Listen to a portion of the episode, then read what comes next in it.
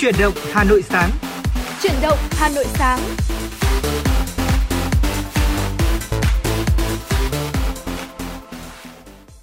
Chào buổi sáng quý vị thính giả đã quay trở lại với chuyển động Hà Nội sáng của chúng tôi ngày hôm nay.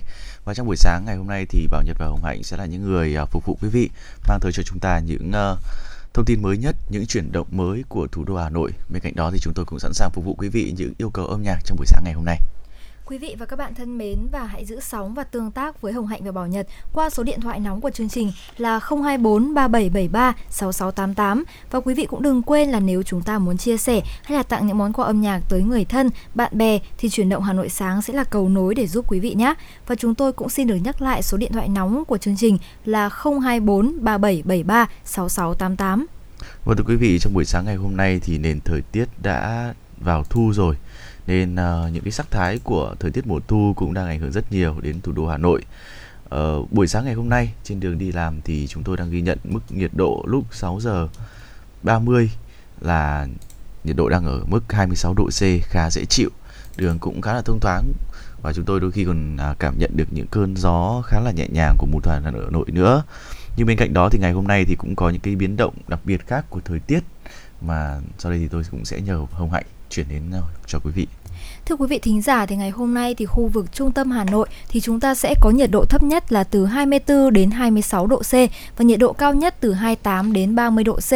Ở nhiều nơi thì chúng ta sẽ có nhiều mây, có mưa vừa mưa to, có một số nơi thì mưa rất to và rải rác có rông.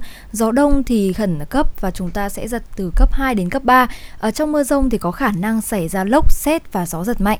Còn ở phía Tây Bắc Bộ thì chúng ta có nhiệt độ thấp nhất từ 22 đến 25 độ C và có nơi thì dưới 22 độ C, nhiệt độ cao nhất từ 29 đến 32 độ C, có nơi trên 23, có nơi trên 32 độ C.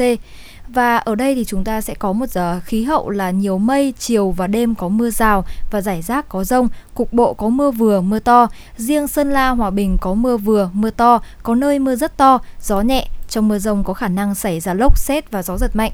Còn phía Đông Bắc Bộ thì nhiệt độ thấp nhất là từ 23 đến 26 độ C, vùng núi có nơi dưới 23 độ, nhiệt độ cao nhất từ 28 đến 31 độ C, có nơi trên 31 độ nhiều mây và có mưa rào và rải rác có rông và gió đông bắc uh, đến đông thì cấp 2, cấp 3. Trong mưa rông có khả năng xảy ra lốc xét và gió giật mạnh. Vâng thưa quý vị, với những cái hình thái của thời tiết ngày hôm nay thì chúng ta cũng có thể thấy là mặc dù uh, khởi đầu buổi sáng thì là một nền nhiệt độ khá dễ chịu với uh, thời tiết chỉ ở mức 26 độ C và đang có nắng nhưng tuy nhiên ngày hôm nay thì uh, cũng tôi cũng đã ghi nhận được những dự báo thời tiết là có khả năng xảy ra mưa ở một số nơi và những cái biến động khác của thời tiết nữa. Nên cũng khuyến cáo quý vị nếu mà chúng ta có công việc gì đó cần đi ra ngoài thì cũng chuẩn bị uh, thêm cho mình một uh, chiếc ô hay là áo mưa để phòng tránh những cái sự biến đổi đặc biệt của thời tiết cũng như là đảm bảo được sức khỏe của mình. Bên cạnh đó thì chúng ta cũng uh, Ờ, ngày hôm nay thì chúng tôi cũng sẽ cập nhật để cho quý vị những thông tin mới liên quan đến giấy đi đường của thủ đô Hà Nội. À, nhưng tuy nhiên thì chúng ta khi mà đi qua những uh, chốt kiểm soát dịch thì cũng nên chuẩn bị đầy đủ những cái giấy tờ. Những thông tin cụ thể thì chúng tôi sẽ chuyển đến quý vị sau ít phút nữa. Và để khởi đầu ngày hôm nay thì xin mời quý vị chúng ta sẽ cùng thư giãn cùng một giai điệu âm nhạc để mình nói cho mà nghe qua tiếng hát của Hoàng Thùy Linh.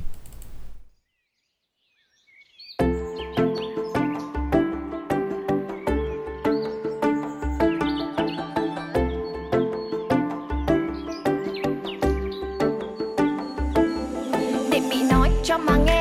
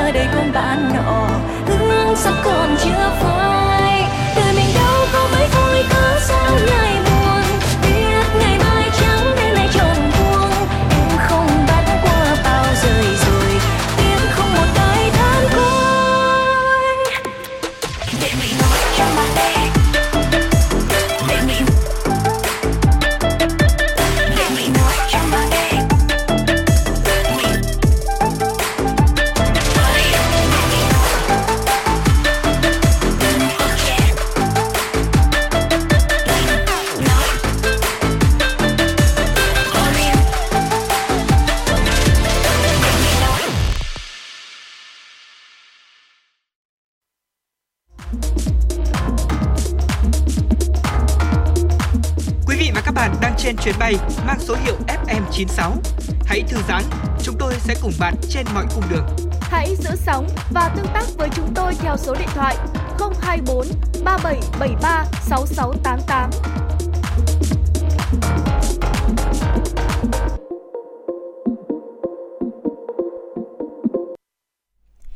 Vị thính giả và vừa rồi thì chúng ta đã cùng nhau lắng nghe một giai điệu hết sức sôi động cũng như là tràn đầy năng lượng cho một ngày mới qua ca khúc Để Mỹ nói cho mà nghe của ca sĩ Hoàng Thùy Linh. Và ngay bây giờ thì có lẽ chúng tôi cũng muốn gửi đến quý vị thính giả những tin tức mới nhất để chúng ta cập nhật về tình hình giấy đi đường trong ngày hôm nay của thủ đô Hà Nội. Và thưa quý vị, một trong những uh, thông tin mà chúng ta có lẽ là sẽ quan tâm nhất trong những ngày gần đây liên quan đến thủ tục giấy đi đường của Hà Nội thì uh, Hà Nội mới điều chỉnh về uh, quy định về giấy đi đường Ban Thường vụ Thành ủy Hà Nội đã yêu cầu thành phố chỉ đạo tiếp thu nghiêm túc, cầu thị các ý kiến để kịp thời điều chỉnh việc cấp giấy và kiểm tra giấy đi đường phù hợp so với thực tiễn. Từ ngày 7 tháng 9 thì trao đổi về tình hình tổ chức phân à, vùng phòng chống dịch Covid-19, Bí thư Thành ủy Hà Nội Đinh Tiến Dũng cũng nêu rõ việc thực hiện phương pháp phân 3 vùng từ ngày 6 tháng 9 nhằm đáp ứng yêu cầu phòng chống dịch Covid-19 trên địa bàn trong tình hình mới. Người đứng đầu Đảng bộ thành phố Hà Nội cũng khẳng định là việc cấp và kiểm tra giấy đi đường có phần tích cực vào thực hiện giãn cách ở vùng 1. Nhưng tuy nhiên thì Ban Thường vụ Thành ủy giao Ban cán sự Đảng, Ủy ban nhân dân thành phố chỉ đạo tiếp thu nghiêm túc, cầu thị các ý kiến để điều chỉnh phù hợp với thực tiễn, đảm bảo hiệu quả phòng chống dịch và an toàn của người dân.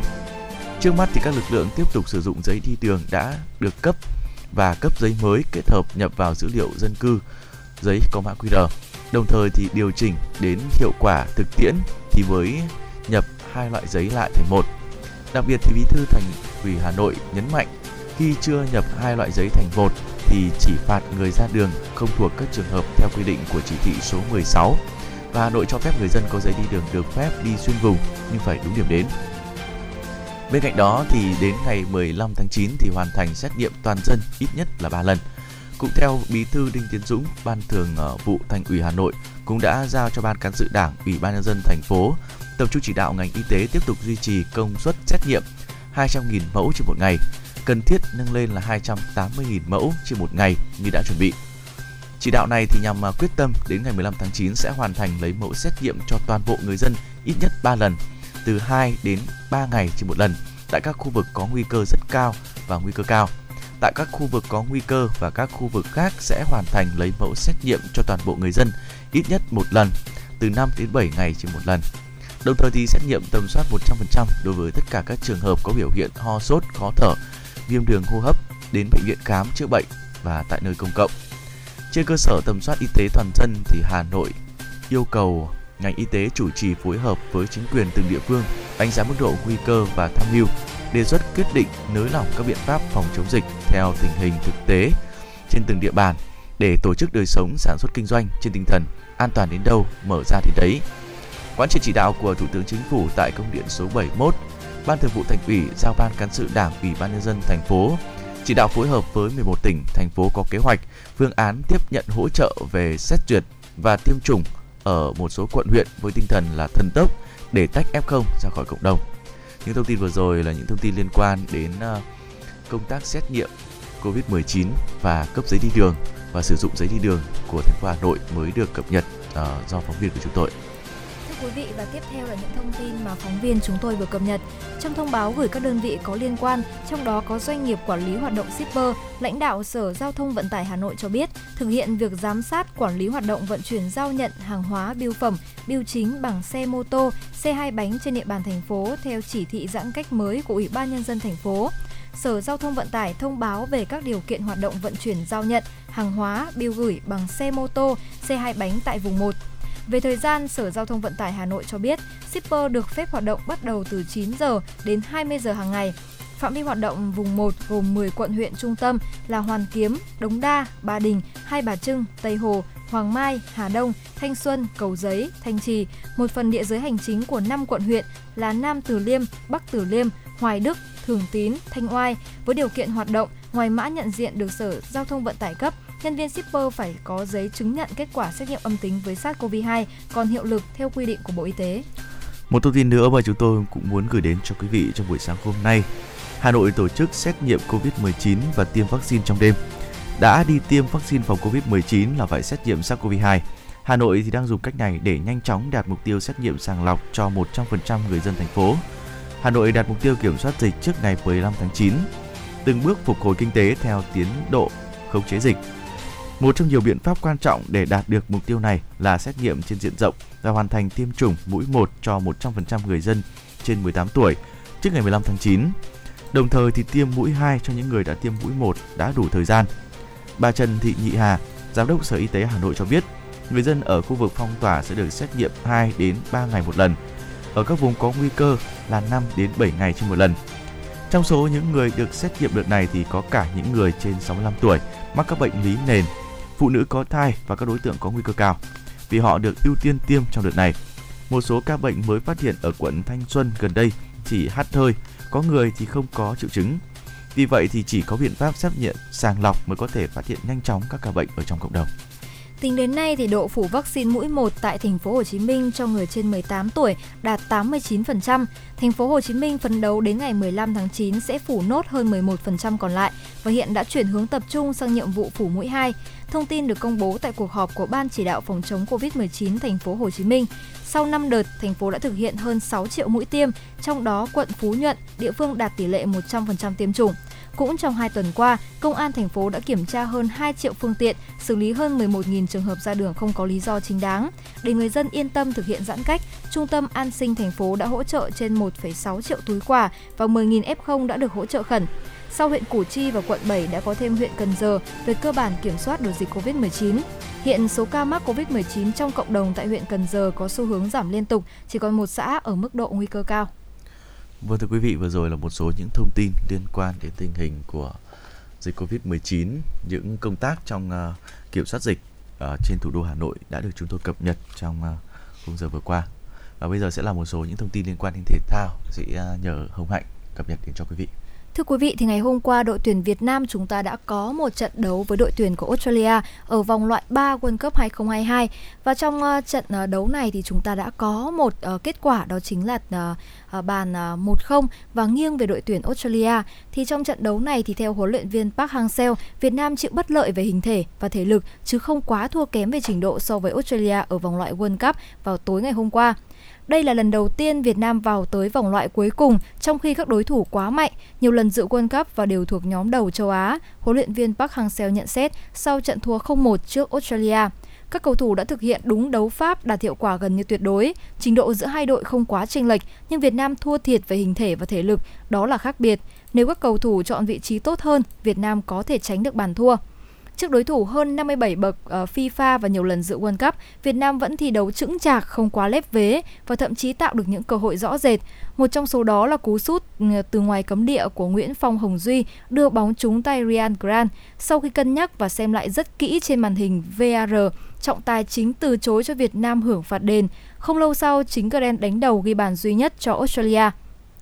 Khi được hỏi về tình huống phạt đền này, huấn luyện viên Park đã nói, trở lại một chút với trận ờ, Saudi Arabia, Việt Nam bị thổi phạt đền vì bóng bật người chạm vào tay Đỗ Duy Mạnh. Tôi nghĩ hôm đó VAR xử lý đúng, nhưng việc tăng nặng thành thẻ đỏ thì quá khắc nghiệt.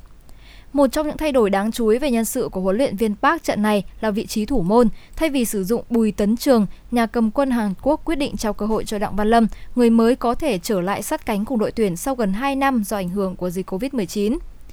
Và trong trận đấu này thì ờ, cả hai trận đấu đã qua của Việt Nam đều không có sự góp mặt của Công Phượng do vợ sinh con. Đây là lần vắng mặt hiếm hoi của tiền đạo. Ông cho hay hồi đầu tháng 8 khi đội tuyển tập trung, tôi đã gọi Công Phượng, nhưng theo tôi biết thì cậu ấy có việc cá nhân quan trọng. Tôi nghĩ đây là việc rất ý nghĩa với cậu ấy. Tôi cũng bàn bạc với VFF nhưng chúng tôi tôn trọng việc cá nhân của cậu ấy. Và theo kế hoạch mới thì ngày mùng 9 tháng 9 cậu ấy sẽ ra Hà Nội để chuẩn bị tập trung. Sau hai trận Việt Nam chưa được điểm nào, ghi một bàn và thủng lưới 4 lần, đội tuyển sẽ xả trại khoảng một tuần trước khi tập trung trở lại, chuẩn bị đối đầu Trung Quốc và Oman trong tháng 10. Huấn luyện viên Park cho hay, 12 giờ trưa ngày 16 tháng 9, đội tuyển sẽ tập trung. Chúng tôi sẽ xây dựng kế hoạch tập luyện. Cả hai trận sắp tới Việt Nam đều đá sân khách, cụ thể là khu vực Tây Á. Do Trung Quốc cũng chọn Qatar làm sân nhà, chúng tôi vẫn sẽ tập luyện bình thường. Vâng thưa quý vị, vừa rồi là một số thông tin liên quan đến thể thao và ngày hôm qua thì không biết hồng hạnh có xem không nhưng tôi xem thì cũng hơi bị uh, giật mình một chút. Có rất ừ. nhiều những cái cơ hội mà chúng ta cũng có thể uh, tận dụng được đúng không ạ? Đúng rồi. Tuy nhiên thì có lẽ là một uh, chút may mắn nữa thôi thì có thể là chúng ta đã có được những cái sự khác biệt rồi. Nhưng tuy nhiên thì với những gì mà đội bóng của chúng ta đã thể hiện thì chúng ta hoàn toàn có thể tự hào được đúng không ạ? Đúng bởi rồi. vì với một đối thủ mạnh như là Australia thì kết quả như thế cũng là điều vô cùng tuyệt vời rồi Đúng rồi, thực ra là ngày hôm qua thì ờ, đội tuyển Việt Nam của chúng ta cũng đá một giờ rất là có thể là dễ dàng với chị em phụ nữ Ừ. chúng tôi bởi vì thường các trận đấu sẽ diễn ra vào ban đêm. Nhưng mà ngày hôm qua thì có một giờ xem rất là đẹp là từ 7 giờ tối đúng không ạ? Và ngày hôm qua thì Hồng Hạnh cũng đã dành thời gian của mình để xem ờ, đội tuyển Việt Nam. Và ngày hôm qua thì Hồng Hạnh cũng có những pha bóng ờ, khá là tiếc nuối. Khi mà ngay từ đầu trận và cuối trận thì chúng ta đã có những pha gần như là đã vào đã thủng lưới rồi. Nhưng mà dù sao ngày hôm qua cũng là một trong số những trận đấu mà chúng ta thấy được là khả năng cũng như là những ờ, lối đá của chúng ta thứ nhất là chúng ta đã biết mình biết ta này và quan trọng đó thì những ờ, cách xử lý cũng như những pha bóng của đội tuyển Việt Nam chúng ta thì không quá thua kém và lép vế so với Australia. tôi nghĩ là với những gì mà chúng ta đã làm được ờ, và những cái sau hai trận đấu vừa rồi mặc dù là để thua đến bốn bàn nhưng mà với những cái điều đó thì chúng tôi nghĩ sẽ là những bài học Đúng rồi. kinh nghiệm để chúng ta có thể rút ra và nâng cấp bản thân mình nhiều hơn Ờ, thực ra là hai đối thủ ờ, của chúng ta đấu ờ, hai trận vừa qua thì đều là những cái đối thủ ờ, rất mạnh Rất mạnh của top châu đầu Á. của châu Á đúng quý vị. Thì với những kết quả vừa rồi thì ừm, tuy nhiên thì cái lối đá của chúng ta cũng đã thể hiện được rất nhiều những cái điều đặc trưng cũng không quá lép vế so với đối thủ. Nhưng có lẽ là một chút may mắn nữa thôi cũng sẽ khiến cho chúng ta có những cái điều khác biệt. Hy vọng là trong trận đấu sắp tới những cái trận đấu sắp tới thì chúng ta có thể có được những cái lối đá nó đặc biệt hơn sẽ giúp cho chúng ta có điểm Ok và tôi cũng cảm thấy là chắc chắn là trong những thời gian sắp tới thì huấn luyện viên Park cũng sẽ cố gắng là tìm ra cho đội tuyển Việt Nam những ờ, kế hoạch ờ, để có thể luyện tập thêm. Bên cạnh đó là cũng sẽ cho chúng ta có được những cái màn thi đấu đầy đẹp mắt trong những trận đấu sắp tới. Vâng thưa quý vị, ờ, vừa rồi thì những cái thông tin thể thao cũng là những cái điều mà chúng tôi muốn gửi đến cho quý vị trong buổi sáng hôm nay. Bên cạnh đó thì ờ, tôi nghĩ là nếu mà hôm qua mà không bị ảnh hưởng bởi dịch Covid-19 thì Ừ. có lẽ là chúng ta cũng th- thấy được rất nhiều những cái sự cổ động, cổ vũ Của động viên giả. của khán giả ờ, ở đội tuyển Việt Nam đúng không quý vị? Đúng rồi. Ờ, thì ờ, hy vọng là trong thời gian tới khi mà chúng ta có thể kiểm soát được dịch rồi thì ờ, cái tinh thần bóng đá của Việt Nam nó vẫn thắp sáng như trước đây và chúng ta lại thấy được những cái màn ờ, cổ vũ cũng như là những cái trận cầu đỉnh cao Ừm. mà chúng ta có thể ờ, cùng nhau xem ở những cái ờ, màn hình lớn ở công cộng đúng không quý vị?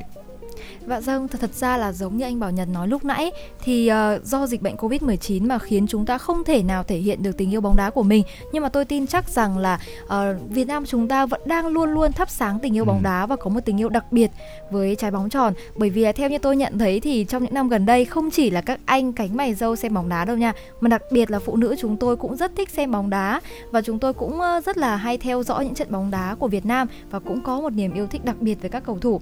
Và tôi tin Ừm. chắc rằng là khi mà dịch bệnh ờ, có thể được thuyên giảm thì những trận bóng đá của Việt Nam sẽ là cầu nối để những người bạn bè này và những nhóm bạn chúng ta cùng xem với nhau và có thể là xem ở những quảng trường lớn giống như anh Bảo Nhật nói vậy. Và khi mà chúng ta có những bàn thắng đi thì chắc chắn là Việt Nam sẽ quay trở lại với một ờ, có gì nhỉ? Chúng ta gọi là một truyền thống ăn mừng đúng không ạ? Yeah. Đó, đó có thể là một trong số những truyền thống rất là ờ, đặc biệt của người dân Việt Nam mỗi khi mà đội tuyển Việt Nam chúng ta có được những bàn thắng thật là đẹp. Thực ra thì ờ, trong những thời gian gần đây khi mà đội tuyển Việt Nam có những cái sự khởi sắc về trong phong cách thi đấu thì ờ, cái niềm yêu bóng đá của ờ, những cổ động viên Việt Nam đã được nhân lên rất nhiều rồi. Ờ, nhưng tuy nhiên thì ờ, bên cạnh đó vẫn còn một số những cái hình ảnh như là sau trận đấu thì có nhiều người có vào trang ờ, Facebook cá nhân của một số trọng tài hay là các cầu thủ của ờ, đội bạn để có những cái bình luận nó đôi khi là chưa hợp lý cho lắm thì những cái điều đó chúng ta cũng nên điều chỉnh thêm một chút Đúng bởi rồi. vì dù sao thì ờ, đội tuyển của chúng ta đã thi đấu một cách hết sức tuyệt vời rồi Ừ. và sự chênh lệch về đẳng cấp ờ, hay là những cái điều khác nữa thì trong bóng đá thì chúng ta không thể nói trước được điều gì Đúng rồi. Ờ, đấu với những cái đội thủ ờ, đối thủ quá mạnh thì có thể bị thua là chuyện hết sức bình thường thôi đúng không ạ nên là chúng ta cũng không việc gì phải quá là gay gắt cả bên cạnh đó thì ờ, nó cũng thể hiện một cái nét văn hóa ở trong cái ờ, cái cách cổ động bóng đá của người dân Việt Nam nữa nhưng thôi đó là những điều liên quan đến thể thao. Và trong võ- chúng tôi hy vọng là khi mà à, tình hình dịch bệnh đã được kiểm soát tốt rồi thì chúng ta cũng có thể quay trở lại với niềm đam mê của bóng đá. Và bây giờ thì trong một cái thời tiết trời mùa thu như thế này thì tôi thấy là ngoài tình yêu bóng đá ra thì cái tình yêu về đôi lứa nó lại càng được nhân lên thì phải. Và có lẽ là ngày hôm nay thì Hồng Hạnh và Bảo Nhật cũng muốn gửi đến quý vị thính Ừ. giả một à, ca khúc tình yêu, một ca khúc mang tên là à, một ca khúc mang tên Yes, I Do do ca sĩ ờ, Hiền Hồ và Bùi Anh Tuấn thể hiện.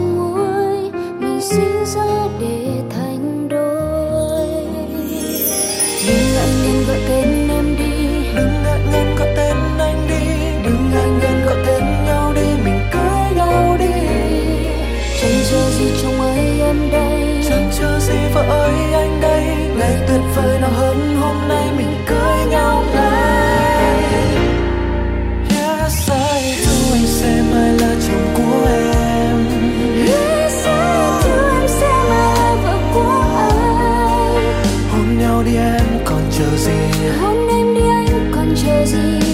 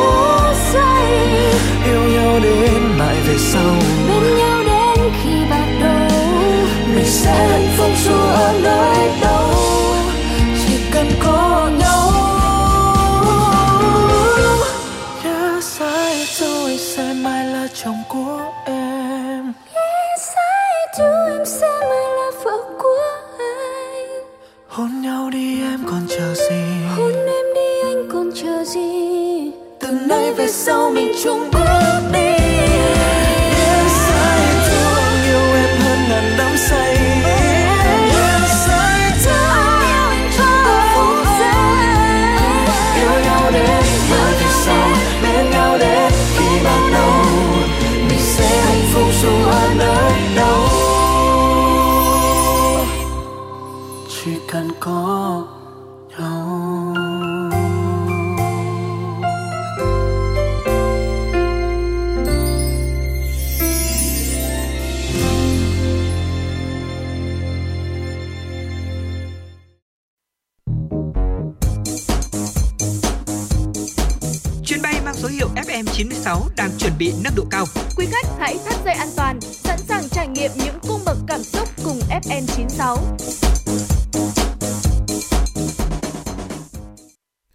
quý vị, quay trở lại với chuyện động sáng ngày hôm nay thì chúng tôi cũng xin phép cập nhật đến cho quý vị những thông tin liên quan đến tình hình của dịch Covid-19. Thưa quý vị, ờ, Chile đã cấp phép sử dụng khẩn cấp loại vaccine ngừa Covid-19 của công ty Trung Quốc Sinovac cho trẻ em từ 6 đến 12 tuổi. Theo dự kiến thì cơ quan y tế sẽ triển khai chương trình tiêm chủng cho trẻ em ngay tại các trường học. Chile là một trong những quốc gia đi đầu ở Mỹ Latin trong việc triển khai việc tiêm chủng vaccine ngừa Covid-19 đại trà cho người dân. Dù mới bắt đầu khởi động từ đầu tháng 2 năm nay, nhưng đến nay thì đã có hơn 13 triệu người dân Chile từ 12 tuổi trở lên đã hoàn tất hai mũi, tương đương với 86% dân số.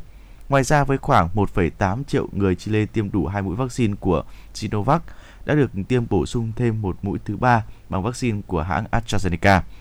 kể từ khi đại dịch bùng phát ở Mỹ Latin hồi đầu năm 2020. Đến nay thì Chile đã ghi nhận khoảng 1,6 triệu ca mắc COVID-19, trong đó thì 37.108 trường hợp đã tử vong. Tuy nhiên thì số ca mắc COVID-19 mới liên tục giảm mạnh trong 2 tháng trở lại đây tại quốc gia này. Cuba vượt trở thành quốc gia đầu tiên trên thế giới tiến hành chiến dịch tiêm chủng đại trà vaccine COVID-19 cho trẻ em từ 2 đến 11 tuổi. Địa phương đầu tiên tiến hành tiêm đại trà vaccine cho trẻ em là một tỉnh miền Trung của nước này với loại vaccine tự sản xuất là Soberana 02. Trước đó một ngày, đảo quốc Caribe này cũng đã khởi động chiến dịch tiêm chủng đại trà cho thanh thiếu niên ở độ tuổi từ 12 đến 18 tuổi. Đầu năm nay, Cuba từng đặt mục tiêu tiêm chủng vaccine ngừa COVID-19 cho toàn bộ người dân bằng vaccine do nước này phát triển và bào chế. Tới nay, Cuba đã tiến hành tiêm hơn 13 triệu mũi vaccine phòng COVID-19 cho gần 5,4 triệu người, trong đó khoảng 3,3 triệu người trên tổng số dân số là 11,2 triệu người đã được tiêm đủ 3 mũi.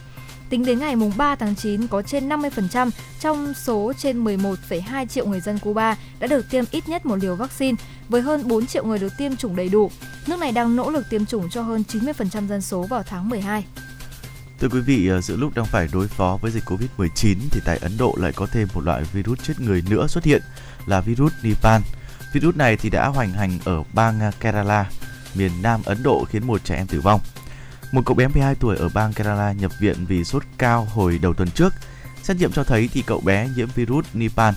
Virus Nipah thì lây truyền qua sau khi mà người bệnh tiếp xúc trực tiếp với động vật như rơi, lợn hoặc ăn thực phẩm bẩn và từ đó thì lây lan giữa người với nhau. Triệu chứng của người nhiễm virus này thì bao gồm sốt, đau đầu, ho, đau họng. Sau đó thì người bệnh có thể bị à, phù não, dẫn đến buồn ngủ, hôn mê rồi tử vong. Cơ quan chức năng Ấn Độ lo ngại vì tỷ lệ tử vong khi một người mắc virus Nipah là từ 40 đến 75% và chưa có vaccine chống lại loại virus này. Đây là lần thứ 5 uh, à, virus Nipah xuất hiện ở Ấn Độ. Lần này là tại bang Kerala, trong một trong những bang có số ca mắc mới COVID-19 cao nhất ở Ấn Độ. Cứ 10 ca mắc mới COVID-19 ở Ấn Độ thì có 6 người đến từ Kerala. Singapore sẽ triển khai thêm nhiều biện pháp nhằm làm giảm số ca COVID-19 trong cộng đồng, trong bối cảnh số ca mắc mới tuần qua tăng gấp đôi so với tuần trước đó. Từ ngày hôm nay, việc tập trung tại nơi làm việc sẽ không được phép. Chính phủ Singapore sẽ có biện pháp cứng rắn hơn đối với công ty để xảy ra ca mắc COVID-19. Đồng thời, trong hai tuần tới, người dân cũng được khuyến khích giảm tối đa các hoạt động xã hội không thiết yếu, hạn chế giao lưu xã hội xuống còn một cuộc trên một ngày. Hệ thống cảnh báo sẽ được nâng cao với hai hình thức cảnh báo nguy cơ về sức khỏe và thông báo nguy cơ về sức khỏe sẽ được đưa ra khi ổ dịch mới được phát hiện. Những người nhận được cảnh báo nguy cơ về sức khỏe sẽ được yêu cầu theo luật làm xét nghiệm PCR và tự cách ly cho đến khi có kết quả âm tính từ lần xét nghiệm đầu tiên.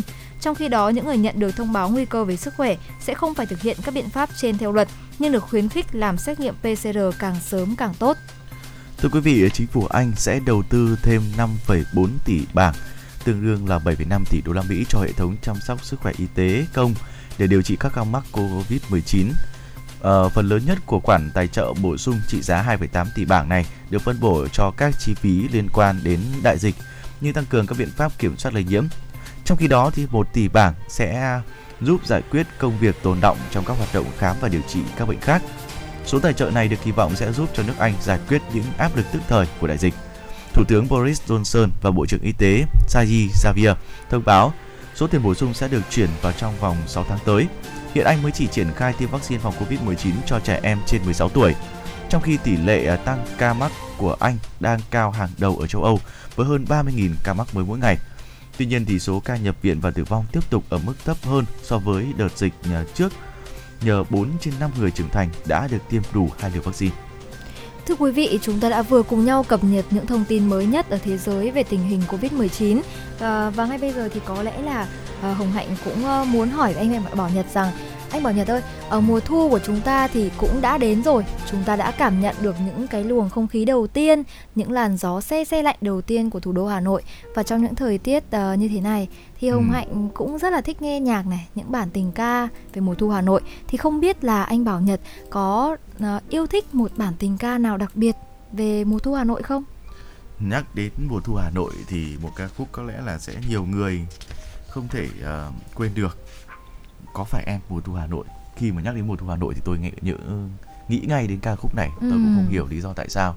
Nhưng có lẽ ngay từ cái tên đến giai điệu nó cũng đã thể hiện quá nhiều những cái nét đặc trưng của uh, mùa thu tại uh, thủ đô Hà Nội rồi đúng không ạ?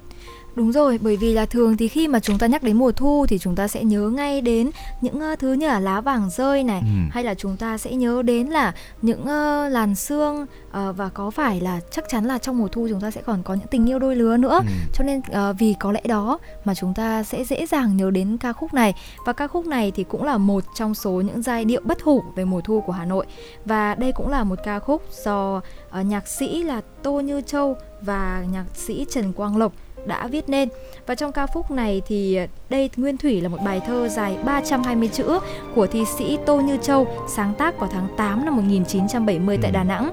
Tác giả sáng tác bài thơ này thì dựa trên cảm hứng về hình ảnh những cô gái Bắc di cư lúc ấy xõa tóc ờ, để ngồi bên phím dương cầm. Theo lời thi sĩ kể lại, thời đó ông rất mê những cô gái Bắc di cư và đã mơ mộng về mùa thu Hà Nội. Những hình ảnh của họ đã theo ông vào câu thơ bằng lảng sương khói mùa thu cho dù chỉ là tưởng tượng. Và lúc này thì nhạc sĩ Trần Quang Lộc gặp lại thi sĩ Tô Như Châu khi ông đang còn là sinh viên trường Quốc gia âm nhạc Sài Gòn nghỉ hè về thăm nhà. Khi gặp lại thì Tô Như Châu có khoe mới sáng tác một bài thơ về Hà Nội. Đọc xong bài thơ, nhạc sĩ họ Trần thấy một sự đồng cảm lên lỏi trong lòng và ông bắt tay vào phổ nhạc cho bài thơ ngay sau đó. Nhạc sĩ họ Trần đã chắt những vần thơ đắt nhất vào một khuôn giai điệu tuyệt đẹp với tiết tấu giàn trải, tự nhiên và lẫn thêm nhiều hư ảo những giai điệu quyện lấy ca từ và định dạng luôn trong vô thức của người nghe với những vần thơ rất dễ thấm. Vào năm 1972 thì ca khúc này đã chính thức được ra đời và được nữ danh ca Thái Thanh thể hiện đầu tiên và câu ca khúc này sau đó thì cũng được ca sĩ Hồng Nhung, Thu Phương và rất nhiều những nữ ca sĩ khác thể hiện. Vâng, bên cạnh đó thì một trong những cái ca khúc về mùa thu mà uh, chúng tôi cũng xin được nhắc đến cho quý vị trong buổi sáng hôm nay, một ca khúc là Nhớ mùa thu Hà Nội của Trịnh Công Sơn những giai điệu ca từ như là Hà Nội mùa thu, cây cơm nguội vàng, cây bàng lá đỏ nằm kề bên nhau. Đây là những cái giai điệu có lẽ là sẽ hết sức quen thuộc đối với những ờ, người dân thủ đô rồi đúng không quý vị? Đặc biệt là trong mùa thu như thế này thì những cái giai điệu này thì thường được người ta nghe nhiều hơn, chìm lắm, chìm đắm mình, chìm đắm cái tâm hồn của mình vào cái không gian cả ở trong âm nhạc lẫn không gian của mùa thu Hà Nội nữa. Uh, cố nhạc sĩ Trịnh Công Sơn thì từng chia sẻ về hoàn cảnh ra đời của nhạc phẩm Nhớ mùa thu Hà Nội là trong năm 1985 thì uh, tôi cùng với ba đồng nghiệp được Bộ Văn hóa Liên Xô mời sang thăm và khi trở về thì tôi lại uh, ở Hà Nội một tháng. Mỗi sáng thì tôi và bà Thái Bá Vân, nhà phê bình ở mỹ thuật đi loanh quanh Hà Nội gặp bạn bè. Chiều nào thì cả hai cũng sẽ đi lên Hồ Tây nằm bên bồ với chai uh, Ararat uống lai dai và nhìn uh, bầy sâm cầm đang đáp xuống và bay lên. Tác phẩm âm nhạc này thì được ra đời uh, một tháng tình mộng của nhạc sĩ uh, họ Trịnh trong cái giai đoạn mà ông ở lại Hà Nội đó quý vị. Cả khúc thì lấy cảm hứng uh, chủ đạo là nỗi nhớ khi mà tình yêu giữa đất nước, giữa đất và người, nhớ chớm nở khi đã phải chia xa. Ca khúc thì có mặt trong hầu hết tất cả các lít nhạc của người yêu Hà Nội từng có nhiều những giọng ca thể hiện ca khúc này, nhưng có lẽ thì Hồng Nhung là người thể hiện thành công nhất.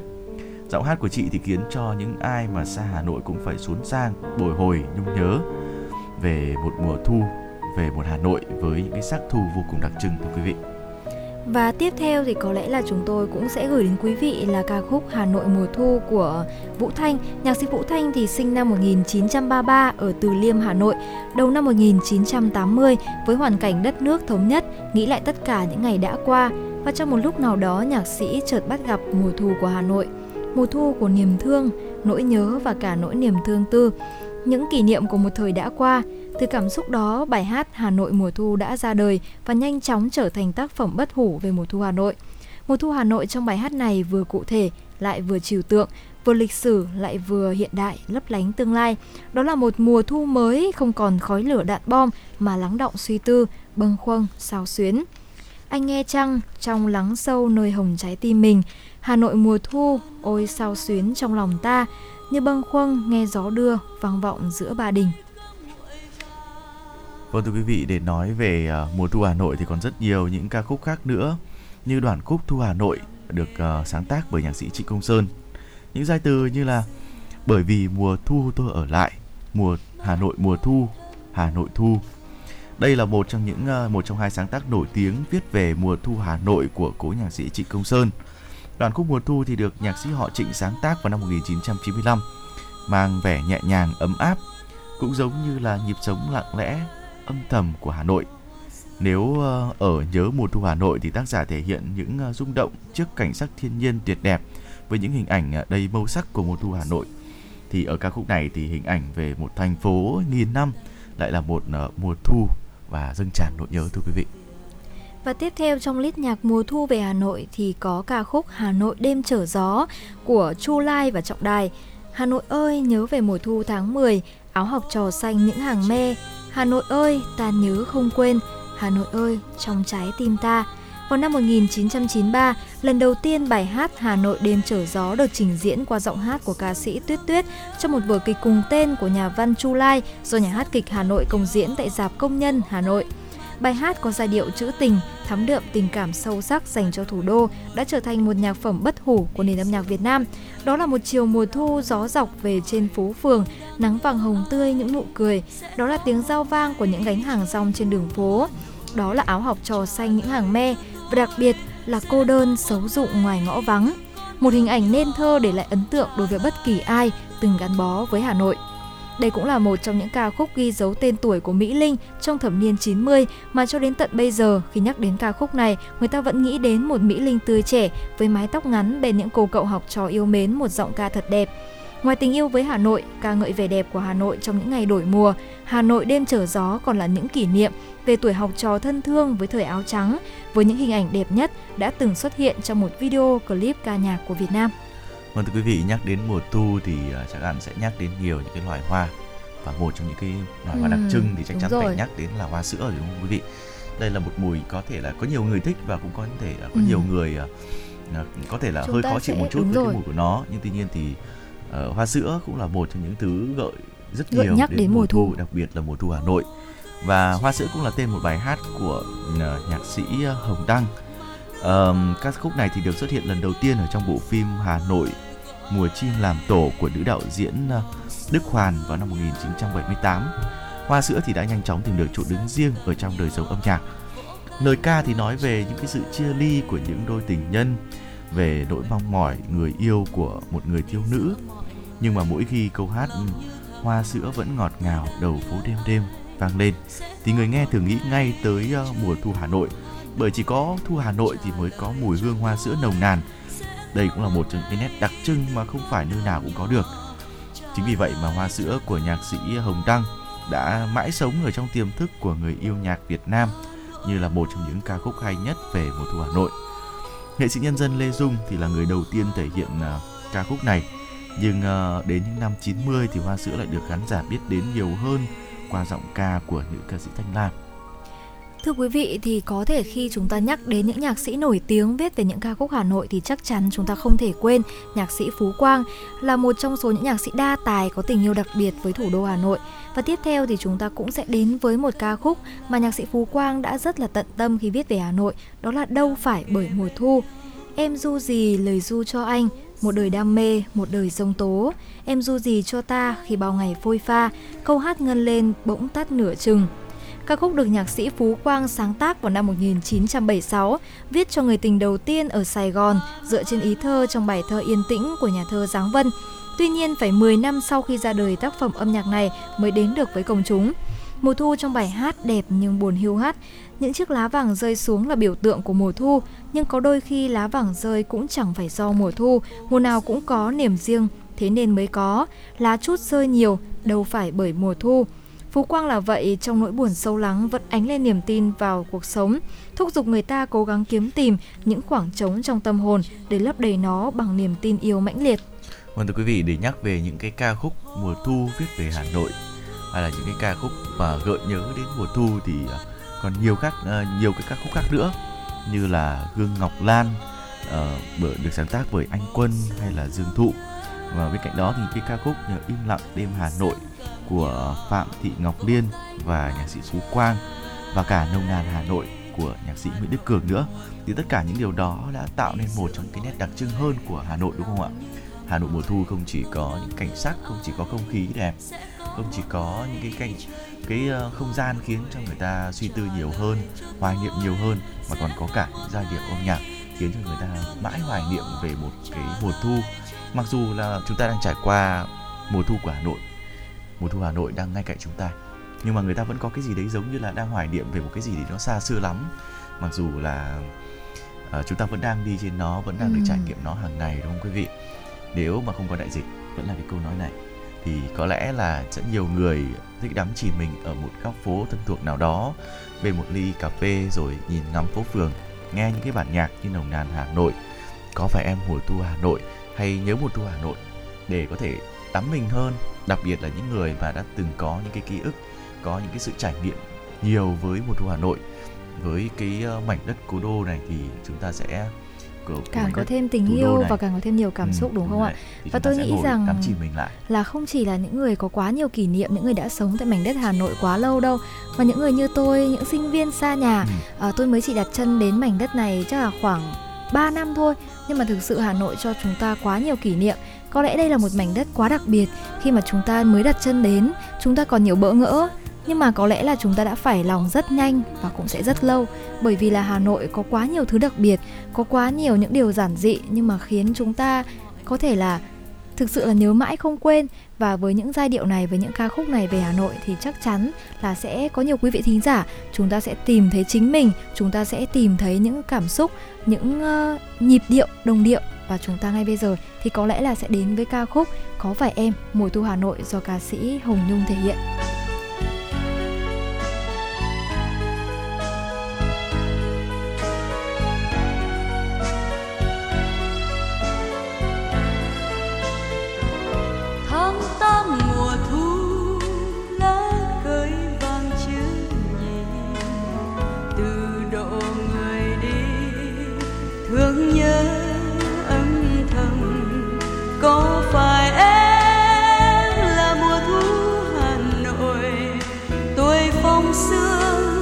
Ta cũng gặp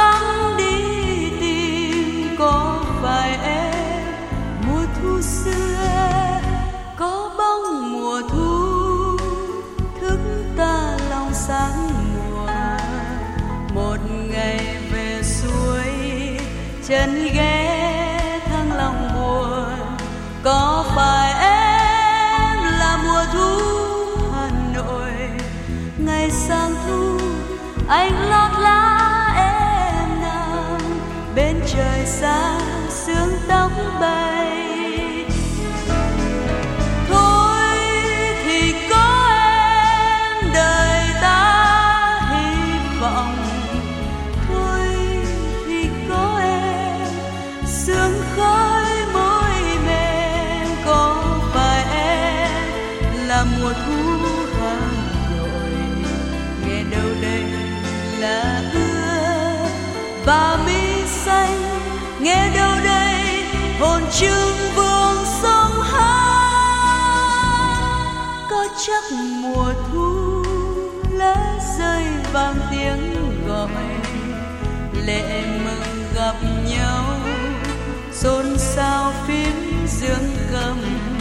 có phải em là mùa thu hà nội? Nghìn năm sau ta níu bao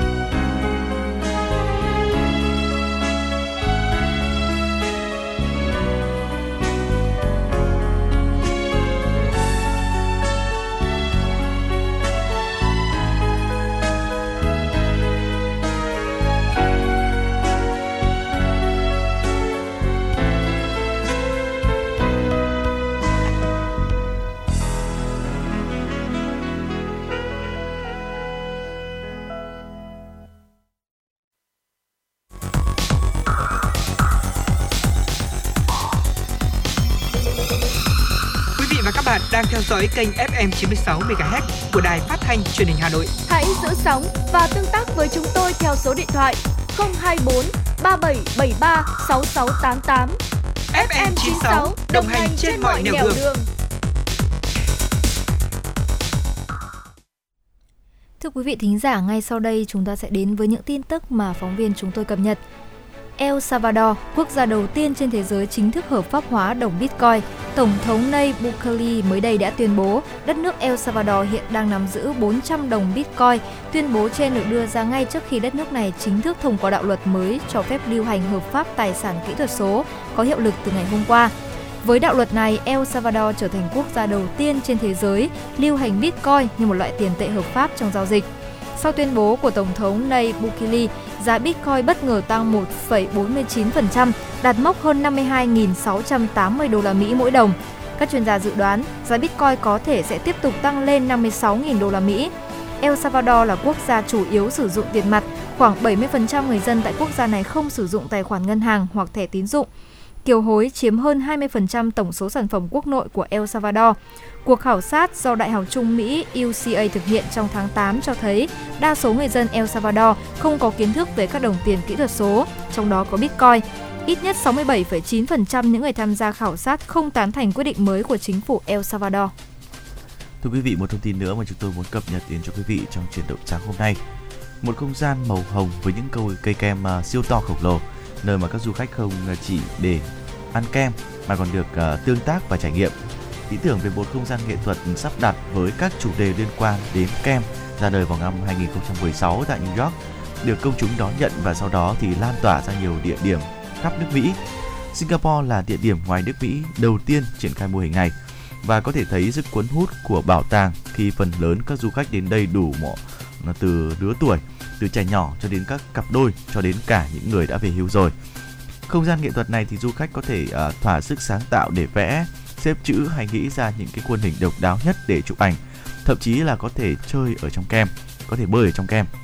Từ 3 tháng trước thì vé bảo tàng đã được bán hết trong vòng 48 giờ ngay sau khi mà được công bố. Đây cũng là lý do mà bảo tàng kem mở rộng năng lực đón khách và tiếp tục mở cửa cho đến hết tháng 12 của năm nay. Thưa quý vị, vụ vượt ngục tồi tệ nhất trong lịch sử Israel, 6 phạm nhân Palestine đang thụ án đã đào đường hầm để thoát khỏi nhà tù Gilboa, nơi được bảo vệ nghiêm ngặt ở miền Bắc Israel. Đây được coi là vụ vượt ngục tồi tệ nhất lịch sử Israel khi các tù nhân đào thoát bằng đường hầm dưới hệ thống thoát nước trong buồng giam. Cảnh sát, lực lượng phòng vệ Israel và cơ quan an ninh Sibet mở cuộc truy lùng gắt cao các tù nhân này ở khu vực miền Bắc và bờ Tây.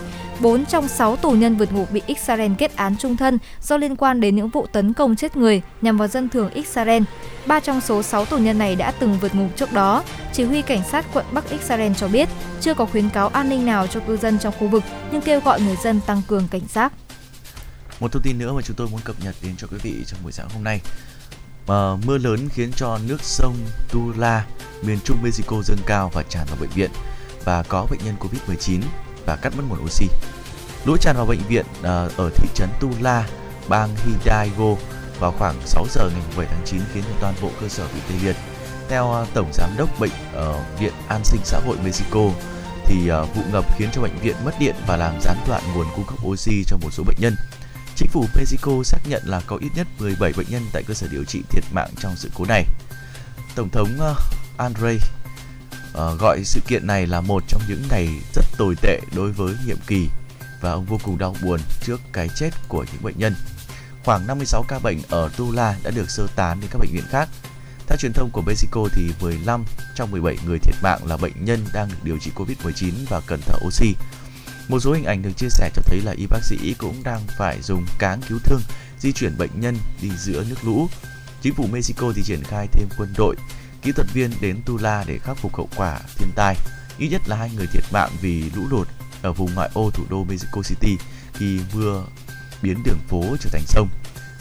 Ờ, Tổng thống cũng có nói thêm rằng là lượng nước chút xuống thung lũng Mexico những ngày qua rất lớn và mưa thì sẽ còn kéo dài. Người dân sống ở khu vực ờ, đất thấp thì cần lập tức đi tìm nơi trú ẩn hoặc di chuyển đến vùng đất cao hơn cùng với gia đình và bạn bè của mình. Thưa anh Bảo Nhật thì chúng ta cũng đang bước vào mùa thu này và ừ. chúng ta sẽ khi mà nghĩ đến mùa thu đi thì chúng ta sẽ nhanh chóng là nghĩ đến những ờ, dịp lễ Tết đúng không ạ? Ừ. Thì có một dịp lễ vô cùng đặc biệt mà kể cả trẻ em cho đến là người lớn đi thì chúng ta đều rất là mong chờ vào dịp lễ này. Thì không biết là anh Bảo Nhật có đoán ra đây là dịp lễ Tết gì không?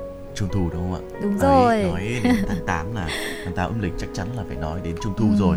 Và đặc biệt là trong cái khoảng thời gian khi mà Hà Nội đang vào thu nữa thì những cái hình ảnh về về cái Tết dịp trung lễ trung thu trước đây đã ngay lập tức hiện về trong đầu của Bảo Nhật. Tại sao lại như thế? Bởi vì quý vị nếu mà chúng ta đã có dịp mà đến với ờ, Hà Nội, đặc biệt là có dịp mà chúng ta có thể đi loanh quanh ờ, phố cổ Hà Nội vào trong những cái dịp uh, trước uh, trước cái lễ trung thu đặc biệt là phố hàng mã đúng ừ, không? đúng thực rồi. sự luôn phố hàng mã cảm giác như là tôi cảm thấy là nó bao trọn hết tất cả những tinh thần của những gì rực rỡ nhất đẹp đẽ nhất trong dịp lễ trung thu tại hà nội. Bởi vì trong những ngày này thì phố hàng mã dường như trở nên là lung linh và rực rỡ hơn bao giờ hết. Với những đèn lồng này với những sợi dây trang trí hay tất cả những từ những sự tạo hình đi của những là đồ chơi này mặt nạ này tất cả sẽ đều gói gọn trong phố hàng mã và đặc biệt là trong những ngày này thì bất cứ trẻ em nào cũng vô cùng háo hức khi mà sắp tới thì sẽ được uh, ăn bánh trung thu này ừ. và chúng ta sẽ được uh, có rất nhiều những hoạt động những dịp trò chơi ở trong lễ Tết này và đặc biệt là đối với Hồng Hạnh thì một con người cũng khá là yêu thích ẩm thực à. thì món bánh trung thu cũng là một trong số những uh, uh, gọi là cơ hội để Hồng Hạnh muốn uh, ừ. có cái cơ hội để có thể thể hiện cái tài, tài năng, năng đúng, đúng rồi thể hiện tài năng nấu nướng của mình với những người thân yêu và trong ngày hôm nay thì có lẽ là Hồng Hạnh và Bảo Nhật cũng muốn gửi đến quý vị thính giả một công thức làm bánh vô cùng là dễ dàng với nồi chiên không dầu Wow, tuyệt vời quá. Nói thế này chắc chắn là Hồng Hạnh là một người theo kiểu là rất có tài năng về bếp núc đúng không ạ? Và hy vọng là một thời gian nào đó thì chúng tôi có thể thưởng thức được những món ăn đến uh, Ok chắc chắn rồi nha. Đó thì đây cũng sẽ là gọi là một lời hẹn đi ừ. mà Hồng Hạnh sẽ gửi đến anh Bảo Nhật một món quà nho nhỏ trong dịp Trung thu năm nay. Wow, tuyệt vời quá và tôi ghi cái này rồi nha quý vị và ngay bây giờ thì Hồng Hạnh sẽ gửi đến quý vị một công thức rất đơn giản để chúng ta có thể làm bánh trung thu nhân đậu xanh ba lớp vô cùng đặc biệt với nồi chiên không dầu tại nhà. Đầu tiên thì chúng ta sẽ có nguyên liệu là bột mì đa dụng, bột ca cao, bột trà xanh, bơ đậu phộng, đậu xanh, nước đường, lòng đỏ trứng gà, sữa tươi không đường, đường, dầu ăn, dầu dừa và nước. Dụng cụ thực hiện thì vô cùng đơn giản với đầu tiên là nồi chiên không dầu, chảo chống dính, máy xay sinh tố và khuôn bánh 125 g. Ở cách chế biến thì cũng vô cùng đơn giản. Đầu tiên thì chúng ta sẽ ngâm và nấu đậu xanh. Chúng ta vo sạch 150g đậu xanh với 2 đến 3 lần nước. Sau đó ngâm đậu xanh khoảng 2 tiếng cho đến khi mềm và tiếp theo thì chúng ta sẽ chất bỏ nước ngâm cho đậu xanh vào nồi cùng 500ml nước và nấu lửa lớn cho đến khi nước sôi. Kế đến thì chúng ta sẽ hạ ờ, xuống lửa nhỏ và nấu đậu trong 20 phút cho mềm nhừ. Mách nhỏ là bạn nhớ vớt bỏ bọt bẩn trong quá trình nấu nhé và thưa quý vị, tiếp theo thì chúng ta cần phải có đến cái bước là xiên đậu xanh. À, và có nghĩa là chúng ta cho phần đậu xanh đã nấu vào máy xay sinh tố rồi sau đó là chúng ta sẽ xoay uh, nhuyễn mịn ra bác chảo ở lên bếp và cho đậu xanh đã xoay nhuyễn vào. À, cùng với uh, 100 g đường này 1 phần 2 muỗng cà phê muối. Khuấy đều hỗn hợp ở trên lửa nhỏ cho đến khi sôi lên. Kế đến thì chúng ta sẽ cho thêm hai muỗng uh, canh à, dầu dừa. Tiếp tục thì đảo đều cho đến khi mà nhân sẽ kết dính lại. Hòa tan 1 phần 2 muỗng canh bột mì với hai muỗng canh nước. Sau đó thì à, chúng ta hãy đổ hỗn hợp bột vào chảo. Nhân rồi à, xên cho đến khi mà nhân không dính chảo nữa.